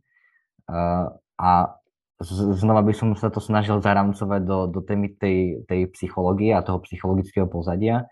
Možno, že mi pritom napadajú pojmy ako sila komunity, pre, prevziatie zodpovednosti, alebo nie prevziatie zodpovednosti, ale možno, že uvedomenie si toho, Že, že môžem s tým aj ja niečo spraviť a, a nemusí to byť akože nejaká že celá spoločenská zmena, pretože z pohľadu jednotlivca je to zase nejaké nereálne očakávanie asi. Ako, ako, to vidíte, ako to vidíte vy, tú dynamiku toho, prípadne z vašej, z vašej praxe, skúsenosť s ľuďmi, ktorí prežívali napríklad klimatickú úzkosť a bolo to pre nich niečo, čo ich posunulo do toho, aby sa v tejto téme angažovali, aby robili tomu osvetu. Prípadne ako z vašej, z vašej, z vašej uh, skúsenosti vlastnej, z vášho života. Čo vás, uh, kde, kde bol ten bod v čase, uh, kde ste si povedali, že je to niečo, čo stojí uh, za to šíriť ďalej. Je to téma, ktorá je dôležitá komunikovať. Predstavujem si uh, z toho, čo ste povedali, že to bolo po narodení vášho dieťaťa, taký nejaký milník. Neviem, že či, sa, či som veľmi ďaleko. A presne triafate. Tak možno začnem presne takto od seba a potom viacej o, o druhých. O, ja sama o, som si ten, a môžeme to nazvať aktivizmus, prežívala v rôznych fázach svojho života rôzne.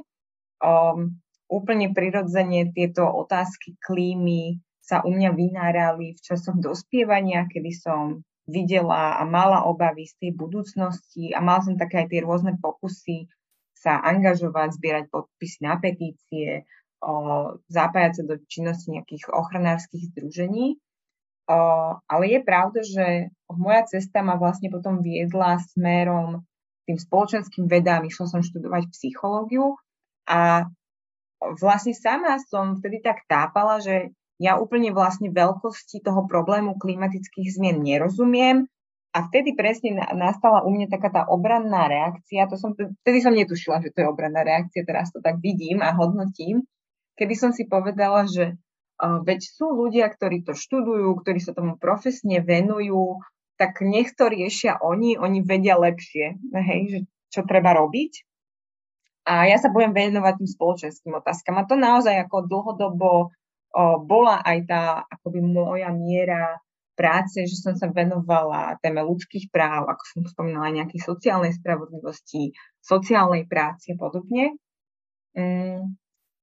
A, a čo neznamená presne, že ja som nepopierala, že klimatická zmena tu je. Ja som tak naivne dúfala, že však keď je to taký veľký problém, snad sa tomu niekto venuje uh, a naozaj uh, robí tie zmeny, aby to nedopadlo tak katastrofálne.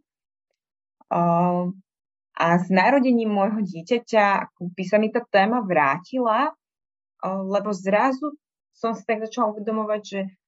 že A viem ja naozaj, že čo sa teda vlastne deje v tej klimatickej zmene, lebo ako musím povedať, že tiež som mala takú tendenciu, že ak sa dalo neísť do úplnej depresie, tak som nešla.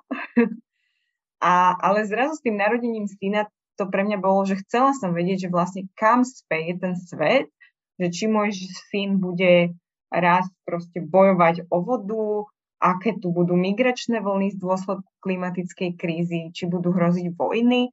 A toto všetko vlastne ma nejakým spôsobom naviedlo späť k tej téme. Znovu nad ňou rozmýšľať a, a zároveň mi to dalo aj tak tú silu, že, že ten aktivizmus predsa nemusí byť len o tom, že musíme byť odborníci a odborníčky v danej téme. O, samozrejme máme jej rozumieť, ale my môžeme sa angažovať v tej oblasti, v ktorej sme silní.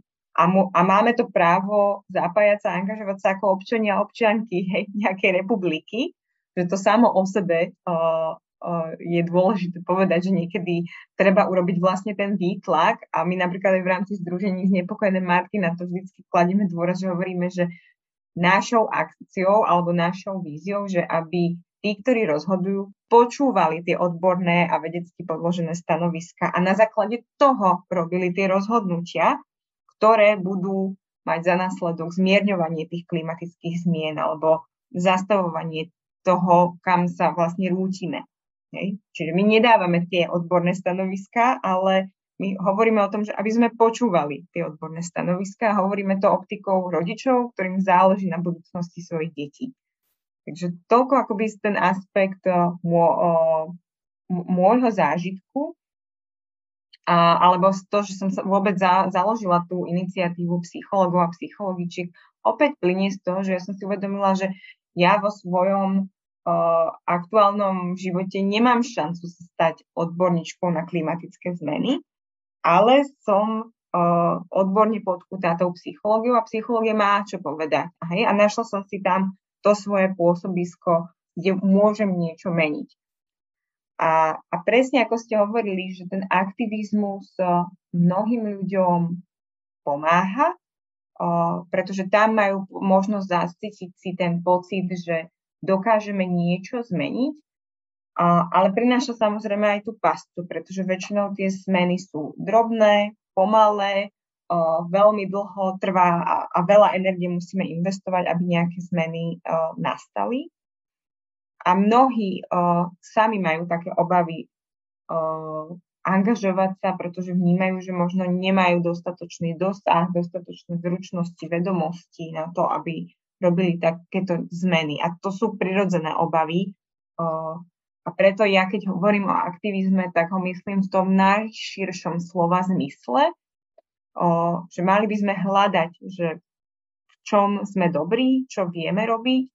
A pre mňa je aktivizmus proste synonymum toho, že zaujímam sa, čo sa deje v mojom okolí, nie som voči nemu ľahostajná a snažím sa zasadzovať o nejaké pozitívne zmeny. A to naozaj môžu byť malé kroky vo, svojom, vo svojich komunitách. To môžu byť tie individuálne kroky, aj keď samozrejme tam ja vidím tie pasce, že mnohí ľudia extrémne energiu investujú do zmeny svojho individuálneho správania, aby poriadne recyklovali, aby šetrili zdroje, aby nakupovali lokálne a nachodia extrémne vzdialenosti, alebo potom bizarne najazdia extrémne vzdialenosti, aby si pokupovali lokálne potraviny. A to môže byť strašne únavné a niekedy potom človek si dáva tak na misku váh, že na čo sa toľko snažím, že však ten môj dopad je veľmi malý. Presne, presne ako hovoríte, že, že na jednej strane je ten pocit bezmoci, že čo s tým môžem ja spraviť. Na druhej strane oproti tomu stojí ten, ten rozmer našej snahy alebo rozmer akcie, ktoré, ktorú môže, môže spraviť človek, človek sám. Že, že, že také malé veci, napríklad ako malé veci, no, malé veci v porovnaní s nejakou veľkou politickou zmenou, myslím, ako nejaké organizovanie prednášok na fakulte, sme to, sme to mali v Brne, viacero, viacero udalostí, ktoré sa venovali témam klimatickej krízy alebo akože že toho environmentálneho, environmentálneho povedomia, že aj nejakým taktoto študentom dostávať potom uh, t- workshopy, ktorým, ktorým sa vyvenujete, uh, iniciatíva uh, Znepokojené matky alebo iniciatíva práve tí psychológovia a, a psychologičky a psychológovia za klímu. Čiže cieľom je predovšetkým Cieľom je predovšetkým osveta a osveta s ohľadom na to, na to psychologické pozadie. Uh, no, takto, akože ja si myslím, že v tom aktivizme akože všetci by sme mali uh, dúfať, lobovať, chcieť tie systémové zmeny, pretože naozaj tam uh, veľa, veľa vecí sa dá razantne zmeniť. Uh, a ja zasadzujem sa za to, že áno, že je dôležitá potrebná osveta. Je fajn, keď sa ľudia angažujú viacej vo svojich komunitách, to dokáže tiež veľa urobiť a ja v tom vidím aj taký ten priestor na takú kultúrnu zmenu, že keď sa niečo začne diať na takých uh, menších, lokálnych úrovniach, tie komunity sa vzájomne inšpirujú a tá akoby pozitívna zmena sa môže šíriť. Uh, ja rovnako som fanúšik akoby aj tých individuálnych zmien a akoby upratania si toho životného štýlu, aby nebol taký konzumný, bol zameraný na iné hodnoty. Ale tam ja práve niekedy vidím tú pascu, možno skrz tú optiku psychológie, že ľudia sú potom vlastne úplne únavení z toho, že ako museli zmeniť nejakým spôsobom svoj život, aby bol, ako, ako dám tú nálepku, ekologický. Že často potom vlastne už neostáva energia sa venovať aj takým tým, tej politike, A, a tým systémovým zmenám a rozmýšľaním, že kde ja sa viem angažovať za tie systémové zmeny, ktoré teda naozaj ich potrebujeme. Hej. Čiže akoby keď sa ma ľudia pýtajú, že čoho sa všetkého musia vzdať a podobne, tak ja s, som skôr zastanca toho, že áno, že reflektujte svoj život, svoj životný štýl, ale nerobte to tak, aby teraz ste vlastne boli úplne zničení, že skúste ten problém naozaj vnímať globálne, snažte sa byť príkladom, ale vy nemusíte byť ten dokonalý príklad. To by mali byť tie systémové zmeny, tie by mali byť naozaj dobre premyslené a výborné, ale vy keď zahodíte proste plastovú fľašu do komunálu, tak uh, ako áno, je to pochopiteľné, nemali by ste sa za to bičovať, uh, je to proste náš život, hej? Že my ako ľudia nedokážeme byť v tomto dokonalí a, a preto by sme viacej mali požadovať tie systémové zmeny, keďže tie majú väčší dopad. A ako hovoríte, som presvedčený o tom, že, že je aj dôležité spomenúť aspoň tie rizika toho, a, že m- môže byť ako jednotlivec z toho vyčerpaný. M- môžem si pod tým predstaviť e, niečo podobné ako, ako ten syndrom vyhorenia, kde človek mm. e, nemá proste fyzicky nemá energiu, že je vyčer- vy- preťažená hlava pôsobí potom tak na to telo. A ako syndrom vyhorenia, on je naozaj taký špecifický, náročnejší fenomén takého toho úplného vyčerpania.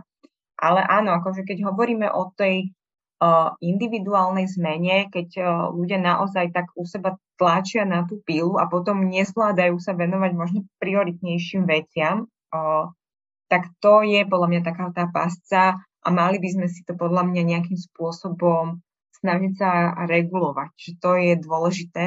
A celkovo akože téma vyhorenia u aktivistov a aktivistiek je veľmi aktuálna, pretože um, naozaj oni sú často svedkami toho, že nevidia výsledky svojej práce, uh, dlho to trvá, zároveň sú hrozne očierňovaní, hej, v, aj v médiách, aj politikmi, um, a to je veľmi únavné. Takže ako hľadať ten zdravý balans vlastne treba aj v aktivizme, že a, napriek tomu, že uh, toto odporúča, že mali by sme nebyť ľahostajní k svojmu okoliu, uh, mali by sme sa venovať nejakej akcii uh, v reakcii na tú našu klimatickú úzkosť, tak uh, to neznamená, že je to všeliek, že my mali by sme si hľadať ten zdravý balans nášho života, tej orientácie na budúcnosť a, uh, a zároveň aj žitia a takého normálneho vychutnávania si toho nášho prítomného života. A toto je strašne dôležité a robí sa to veľmi ťažko. To treba povedať, samozrejme. Že, že akoby v tej pomoci ostatným pozerať sa aj na seba. A analogia, ktorá mi pritom napadla, neviem, že, že do akej miery je relevantná. Akoby teraz ľudia, ktorí sa tomu aktivizmu venujú, predstavujem si to, že predstavil som si to počas toho, ako ste hovorili, že sú v nejakej úlohe tých terapeutov a ten klient je spoločnosť. Hej, a že, že práve aj u tých ako psychológov uh, je, je dôležitá tá, tá self-care, aby, uh, aby proste našli si ten čas na, na seba, hej, že, že nebudem sa klientom venovať od rána do večera, sedem dní v týždni. Takže práve to, aby nejakým spôsobom reflektovali, ako to vplýva na nich. Tým teraz nechcem, nechcem povedať, že každý aktivista by si mal tieto témy v sebe nejak vyriešiť, aby sa tomu mohol venovať, ale len poukázať na to, že, že ako hovoríte presne vy, že je to dôležité. Že ja som si to tak obrazne predstavil, že my sa teraz snažíme pomôcť a, a ten náš klient v tej terapii je tá spoločnosť, ktorú chceme niekam posunúť a nejak zmeniť. Na druhú stranu ako, aj ako psychológ, A, a to, ste, to ste tiež na, načrtli v úvode, že uh, je, je v poriadku, ak ten, ak ten klient nerobí pokrok, ak by sme my očakávali, lebo tam my vkladáme naše očakávania a, a že je to, je to proste ako d- dlhodobá cesta a, a nemať nejaké očakávania, že teraz mm, zmeníme. Myslím že, myslím, že táto téma očakávaní je pre akýkoľvek aktivizmus alebo dobrovoľníctvo uh, spoločná, že v dobrovoľníctve máme, máme možno nejaké očakávanie od seba, že teraz zmeníme celý, celý svet a, a potom zistíme, že aký je reálne náš dopad, ale to by nás nemalo odradiť. Možno, že povedal by som v jednoduchosti len ten princíp, že niečo je lepšie ako, ako nič. Áno. Áno, ako tá frustrácia sa, pri, sa prichádza, to je prirodzené v dobrovoľníctve, v aktivizme, Uh, hej, ale to je prirodzené a to tiež nás trošku tak núti zreflektovať, že za akými motiváciami uh, a možno veľkými očami sme do niečoho vstupovali uh, a trošku si zreálňovať tie očakávania, ale aj ten, tá, to prirovnanie, uh, hej, že psychológ, terapeut uh, a klient versus aktivizmus a nejaká spoločnosť, planéta, uh, ku ktorej mierime, to je pekné prirovnanie. Ako myslím si, že vlastne ten aktivizmus nesie tie prvky, že staráme sa o druhých a, a s každou starostlivosťou prichádza aj únava a, veľká zod, a pocit veľkej zodpovednosti. Takže je, tam, je dôležitá m, tá starostlivosť aj o seba, aj také isté dávkovanie. O, v čase pandémie často chodili tie odporúčania, že áno, že tá pandémia tu je, ale nemusíme sledovať tie správy dvadsaťštyri sedem. A to platí aj pri klimatickej kríze, že my ju nemusíme popierať, ale nemusíme každý deň o, žiť s myšlienkami na ňu, že mali by sme si naozaj dopriať aj tú mentálnu dovolenku, aby sme vedeli načerpať sily a, a mali v živote ktoré, veci, ktoré nás tešia, oblasti, ktoré nám dávajú silu o, a ktoré nám dávajú zmysel. To je veľmi dôležité, aby sme sa vôbec vedeli nejakým spôsobom angažovať do tej starostlivosti o komunity naše a širšie spoločenstva.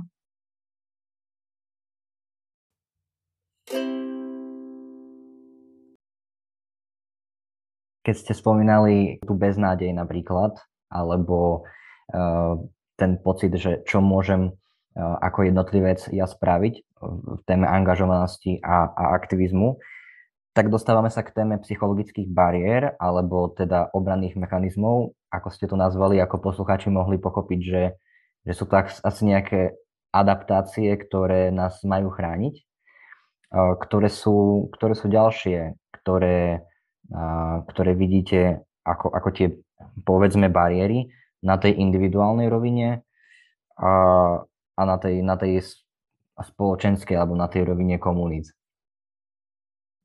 Tých bariér a obranných mechanizmov je pomerne veľa, to by vydalo na jeden samostatný podcast, ale skúsim tak stručne, že naozaj tie obrany, to opäť treba popísať, že oni majú tú nejakú svoju funkciu, že nám pomôžu pomalšie prežiť nejakú tú hrozivú informáciu, nejaký ten šok, čiže akoby rôzne tie formy popierania alebo taká tá racionalizácia, že veď niekto iný to vyrieši, to sú tak akoby prirodzené oblasti alebo prirodzené obrany, ktoré nám naskakujú.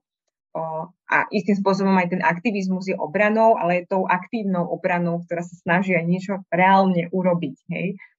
A keď sme hovorili o tých bariérach, tam o, veľmi jasne do toho vstupuje ten aspekt toho, že klimatická kríza je abstraktný v niečom a veľmi zložitý problém.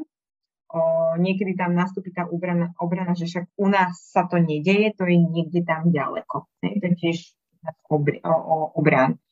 O, ľudia všeobecne majú často veľmi tendenciu podceňovať riziká, ktoré sú reálne, a nadhodnocovať riziká, ktoré nie sú reálne, čo tiež tej klimatickej kríze veľmi nepraje. O, optimizmus je tiež jedna z bariér, tu sme už spomínali.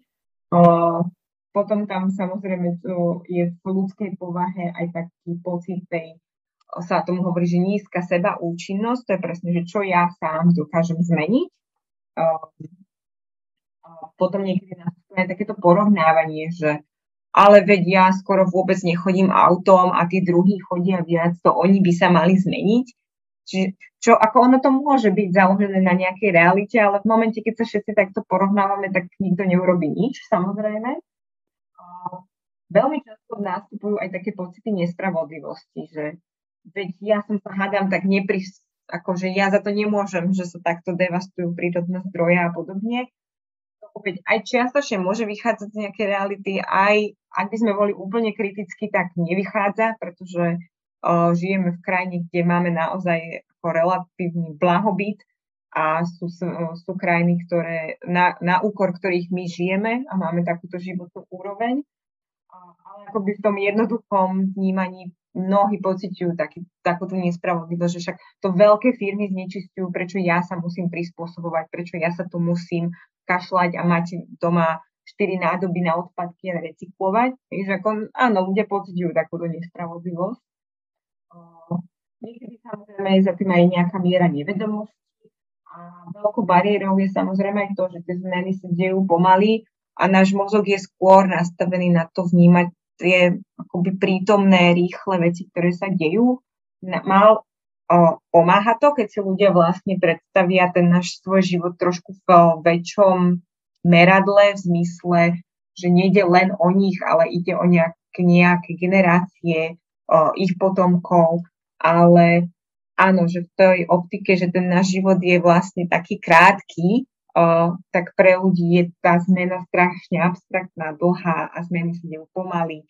Takže toto všetko môže vstupovať do toho, uh, že nám to nejakým bráň, uh, spôsobom bráni sa aj angažovať, aj venovať sa tej téme. Ale na druhú stranu treba o tých bariérach hovoriť. Niekedy už to samotné uvedomenie tej bariéry nám dá taký cink do hlavy, že aha, vlastne ja toto robím a je to také trošku zakrývanie sa. Že niekedy len to pomenovanie tej bariéry u seba nás môže naštartovať, že a vlastne nemal by som to tak robiť, lebo veď to je len taká barlička, s ktorou si niečo ospravedlňujem. Áno, a presne ako ste spomínali na, na úvod vašej odpovede, že nemali by sme sa za to ani súdiť, keď sa, keď sa, sa, v, tom, sa v tom nájdeme. lebo že sú to nejaké obranné mechanizmy, alebo nie, ktoré majú svoju funkciu, ktoré nás nejakým spôsobom chránia, alebo vďaka ktorým my sa nejakým spôsobom chránime pred tým, že, že sme ako konfrontovaní s tou realitou, ako to, ako to naozaj je. Áno, a ono vlastne psychológi sa hovorí, že z krátkodobého hľadiska tie obrany dávajú veľký zmysel, hej, že chránia nás pred tým rýchlym šokom alebo nejakým takúto funkciu majú.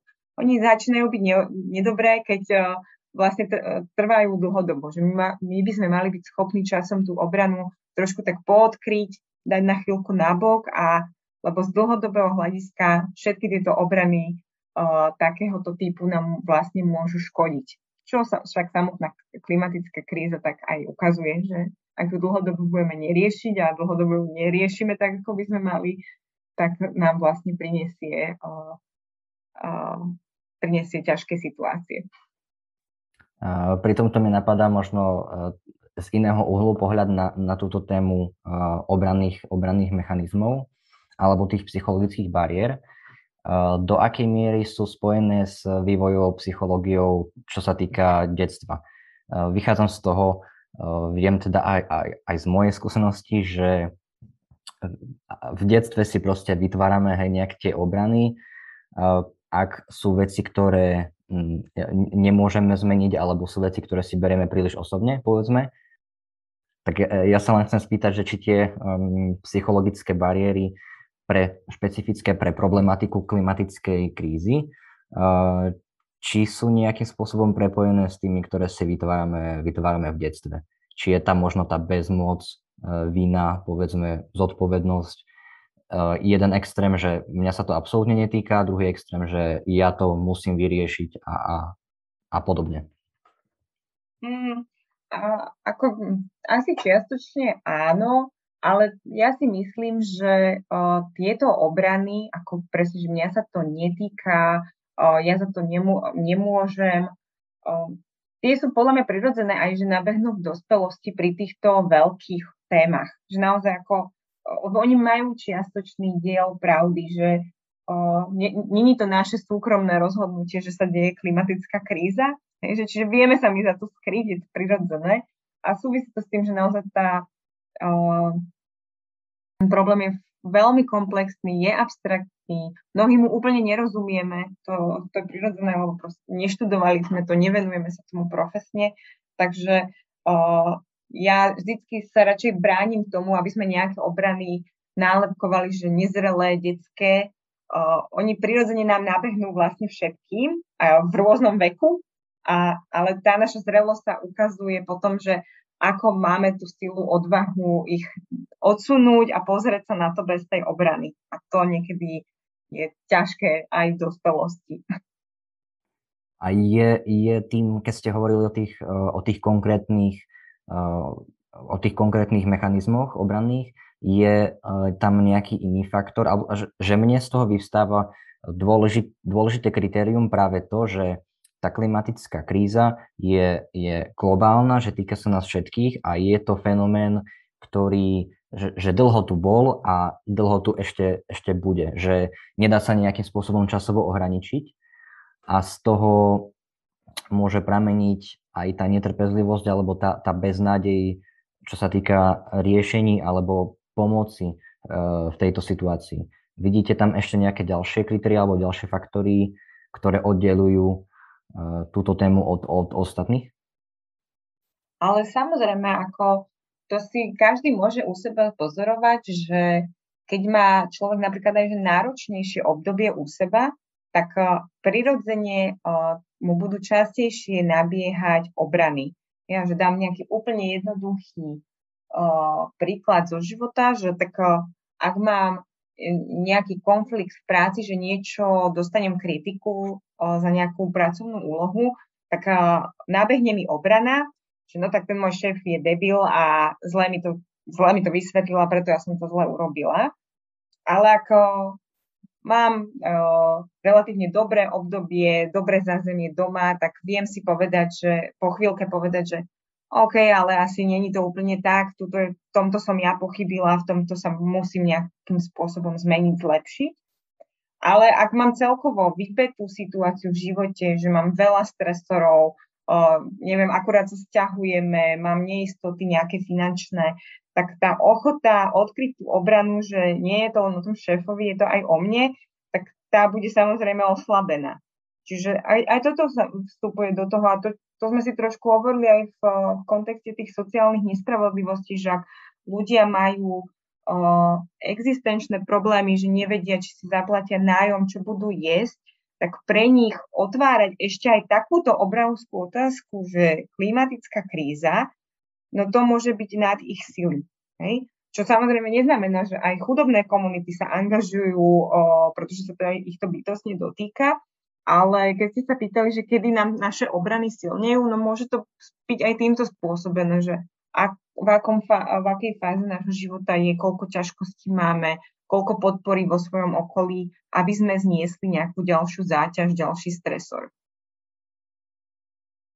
Ja by som sa ešte spýtal na to, aké, uh, aké možno zdroje informácií, z ktorých uh, vyčerpáte, ktoré odporúčate ľuďom v tejto téme klimatickej úzkosti, a ktorí uh, experti uh, sú pre vás inšpiráciou, ktoré uh, platformy, ktoré iniciatívy vysledujete a odporúčate ďalej.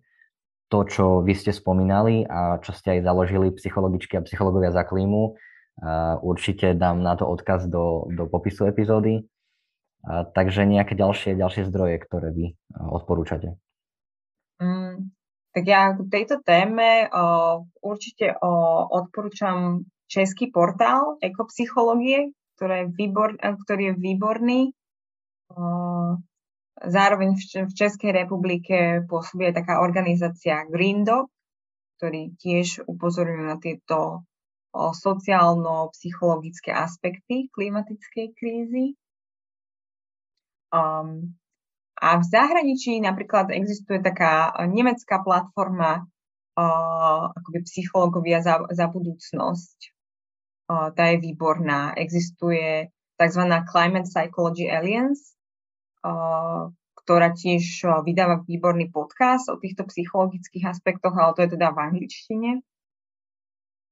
A, a možno si dovolím odporučiť aj organizáciu, pre ktorú uh, školím, a to je organizácia pé dé cé es, ktorá celkovo sa zaoberá komunikáciou v konflikte, respektíve niečom, čo sa nazýva hodnotové konflikty, ktoré s klimatickou krízou veľmi úzko súvisia, že čo vlastne robiť, keď my máme v spoločnosti inak nastavené hodnoty a z toho vznikajú konflikty a ako s nimi pracovať.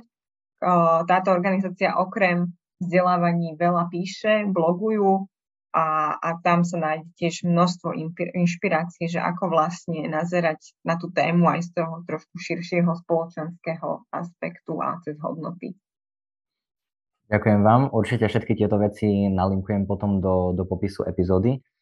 A celý náš rozhovor ste viedli v takom, alebo mám z toho pocit, takom možno optimistickom duchu, alebo v tom, že je to, že klimatická úzkosť je niečo, čo môže byť motorom rastu, môže nás to naučiť lepšie sa navnímať na telo, lepšie pracovať s tým, čo, čo cítime. A nemu- A, a že neškatulkovať to možno na tie pozitívne a negatívne emócie, ale že je v poriadku uh, byť smutný z toho, v akom stave je, uh, je životné prostredie. A ja som si, ja som si totiž dlhodobo myslel, že odborníci uh, alebo klimatológovia, že nemôžu byť optimisti nejakým spôsobom, keď sa tejto téme dlhodobo venujú, že ich to proste musí dostať a zraziť na kolena. Uh, a čakám, či sa ma opýtate, či som optimistka. Ale tú otázku často dostávam uh, a možno rovno na ňu aj odpoviem. Uh, ako ja napríklad v živote sa skôr považujem za pesimistku, ale to je taký ten môj osobný rámec, ale uh, v takomto profesnom a kam sa ja napríklad snažím usmerovať, tak uh, nie je to optimizmus, ale je to koncept, ktorý mne sa veľmi páči, ktorý sa volá, že aktívna nádej. A ten, ten koncept je veľmi pekný, pretože hovorí o tom, že my by sme mali si zachovať nádej v zmysle, že mať dosť jasnú predstavu, že aká je vlastne tá budúcnosť, ktorú chceme pre tú našu planetu, pre ľudstvo, pre naše deti.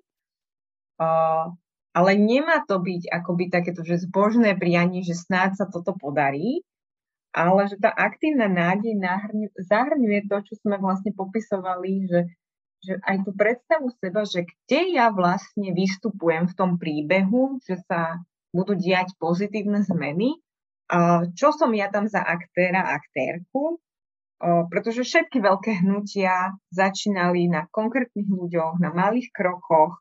Takže či sa presne vidíme byť súčasťou nejakého väčšieho príbehu, menšieho príbehu a snažiť sa niekde zarámcovať do tej budúcnosti, ktorú si želám. Nie do tej, ktorej, ktorá je pesimistická, ale tú, ktorú by som si želala. A pre mňa tento koncept aktívnej nádeje je veľmi silný. Nechcem tvrdiť, že nemám fázy večer, kedy si poviem, že túto knihu ja nemôžem čítať, pretože to je uh, veľmi akoby depresívne a, a nechce sa mi tým informáciám venovať. Uh, mám momenty, kedy zaspávam s obavami, uh, že to je všetko presne akoby normálna súčasť. A, a, a síce som skôr pesimistka, ale snažím sa žiť ten život v duchu tej aktívnej nádeje, že predstavovať si, aké by to mohlo byť a, na, a, a z toho čerpať to odhodlanie a snažiť sa seba samú vlastne niekam zasadiť do toho príbehu tej zmeny.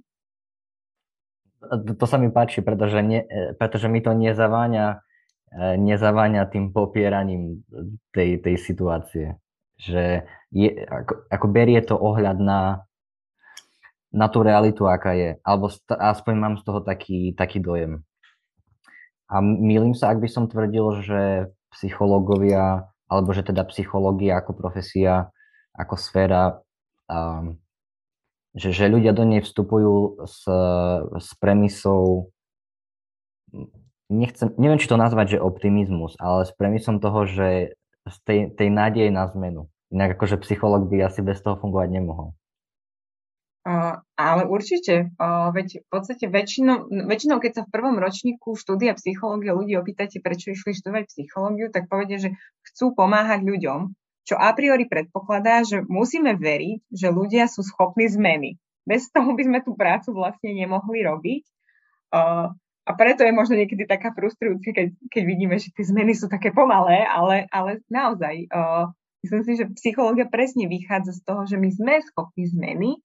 A z toho vychádza aj tá aktívna nádej, že verí v to, že ľudia sú schopní z tej zmeny, že veľké spoločnosti sú schopné veľkých zmien, možno to tak silno nazvem, že revolúcií, ale ako veď naozaj v tej histórii ľudstva máme veľké zmeny za sebou, ktoré nejakým spôsobom zvrátili nejaké, nejaké, nejaké fenomény, A, alebo podporili iné, samozrejme, ale určite tá schopnosť zmeny a tá viera, že každý z nás je schopný zmeny a má tú silu, tá je, tá je veľmi dôležitá. Že, že každý aj jednotlivec z pohľadu tej psychológie má nejakú tú nádej, alebo neviem, či to nazvať na, nádej, ale že potenciál na, na rast. Určite, áno, áno. A, a to práve, ako vy ste hovorili o tých, o tých historických zmenách alebo revolúciách, tak e, to je, myslím si, jeden z argumentov, už, to, už sa nebudeme baviť o tom, že ako silný, ale že prečo sa tomu vôbec, vôbec ako venovať, lebo e, proti argumentov, aj ako keď vychádzame z tých obranných mechanizmov, tak nájdeme množstvo, že prečo to nerobiť, prečo to, to, to zmysel nemá, a, ale práve to, že... E, Že, že, je tam tá, že je tam tá nádej, alebo že, že človek môže reálne, reálne niečo spraviť a že či už je to proste tá, tá osveta, dostávať to do, do, povedomia, do povedomia ľudí, alebo práve ako to uh, robíte vy, kde kombinujete uh, tú osvetu s vedením, uh, s vedením workshopov, s iniciatívou, kde to dávate do povedomia a zároveň tí ľudia z pohľadu psychológie, alebo že zo psychologickej praxe s tým, s tým, s tým pracujú aktívne, akože so svojimi, so svojimi emóciami.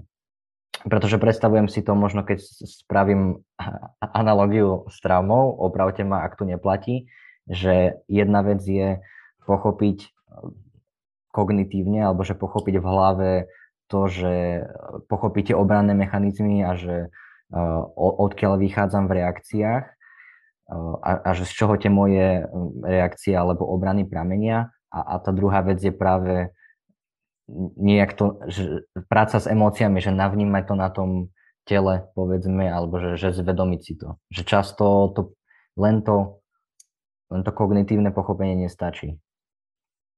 Áno, určite, akoby tá práca s emóciami je súčasťou uh, a, a presne, akože my všetci sme zložení z našich myšlienok, emócií a následného správania. Nie vždy sú všetky tieto tri zložky v súlade. Aj to môžeme u seba skúmať, v čom nám to pomáha, v čom, ako nás to chráni a zároveň ako to vieme posúvať, aby to bolo viacej v súlade, aby sme sa s tým cítili v pohode. A určite presne tá práca s tou témou nie je len o myšlienkach, je to aj o spracovaní emócií a, a následnom správaní sa. Blížime sa, blížime sa pomaly k záveru a ja by som, už ste to vyspomínali, chcel by som to len zdôrazniť poslucháčom, že síce sme tu venovali viac ako hodinu a pol téme klimatickej úzkosti a tým, ako s tým pracovať a jej prejavom a podobne, ale že je úplne v poriadku aj to, keď človek sa tak, sa tak necíti, alebo že keď sa poslucháč v tom úplne nenájde a že sa s tým úplne nestotožní, že nie znamená to, že mu to je, to je jedno. A čo mne, akože jedna z mnohých vecí, ktoré ja si z tohto odnášam a ktorú akože považujem za dôležité, za dôležitú nejak spomenúť na záver, je práve ten balans alebo tá rovnováha medzi tým, keď sme sa rozprávali v tej téme angažovanosti, že áno, je, že je fajn pozerať sa na to okolie, na druhú stranu vnímať aj to, ako to vplýva na mňa a to, čo vy ste spomínali na, na, na začiatku v súvislosti aj, aj s tým, ako vlastne úzkosť funguje, že nebať sa, nebať sa, prekonať ten strach, lebo možno ten strach nezmizne, prekonať ten strach možno z tej, že to je tabu, táto téma, a prísť za priateľom a porozprávať sa alebo vyhľadávať komunitu ľudí, ktorí, ktorí túto otázku tiež riešia. Je niečo, čo by ste vy na, na záver uh, dodali, alebo čo považujete za dôležité zopakovať? Ja myslím si, že výborne ste to zopakovali uh, a ja opäť len počiarknem, že uh, nepatologizujme presne emócie, ktoré cítime v súvislosti s klimatickou krízou, alebo to aj, že ich necítime. Uh, Možno buďme viacej takí zvedaví, prečo sa nám niektoré veci dejú, prečo nám naskakujú nejaké myšlienky, prečo nám naskakujú nejaké emócie.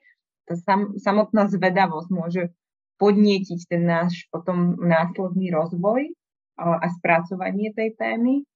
A, a presne byť aj taký citlivejší k svojmu okoliu, a, možno aj sami u seba si sledovať, ako nás ten strach ženie do toho, že keď ostatní o tom začnú hovoriť, tak uh, snažíme sa dať nejakú rýchlu radu, uh, nejaké rýchle upokojenie, uh, lebo sa tam necítime tiež bezpečne, že aj to si možno u seba sledovať, uh, ale myslím presne, že snažiť sa to otvárať, hovoriť o tom, uh, nebáť sa tých emócií a hľadať aj presne to svoje miesto a, pra, uh, a hľadať u seba tú aktívnu nádej.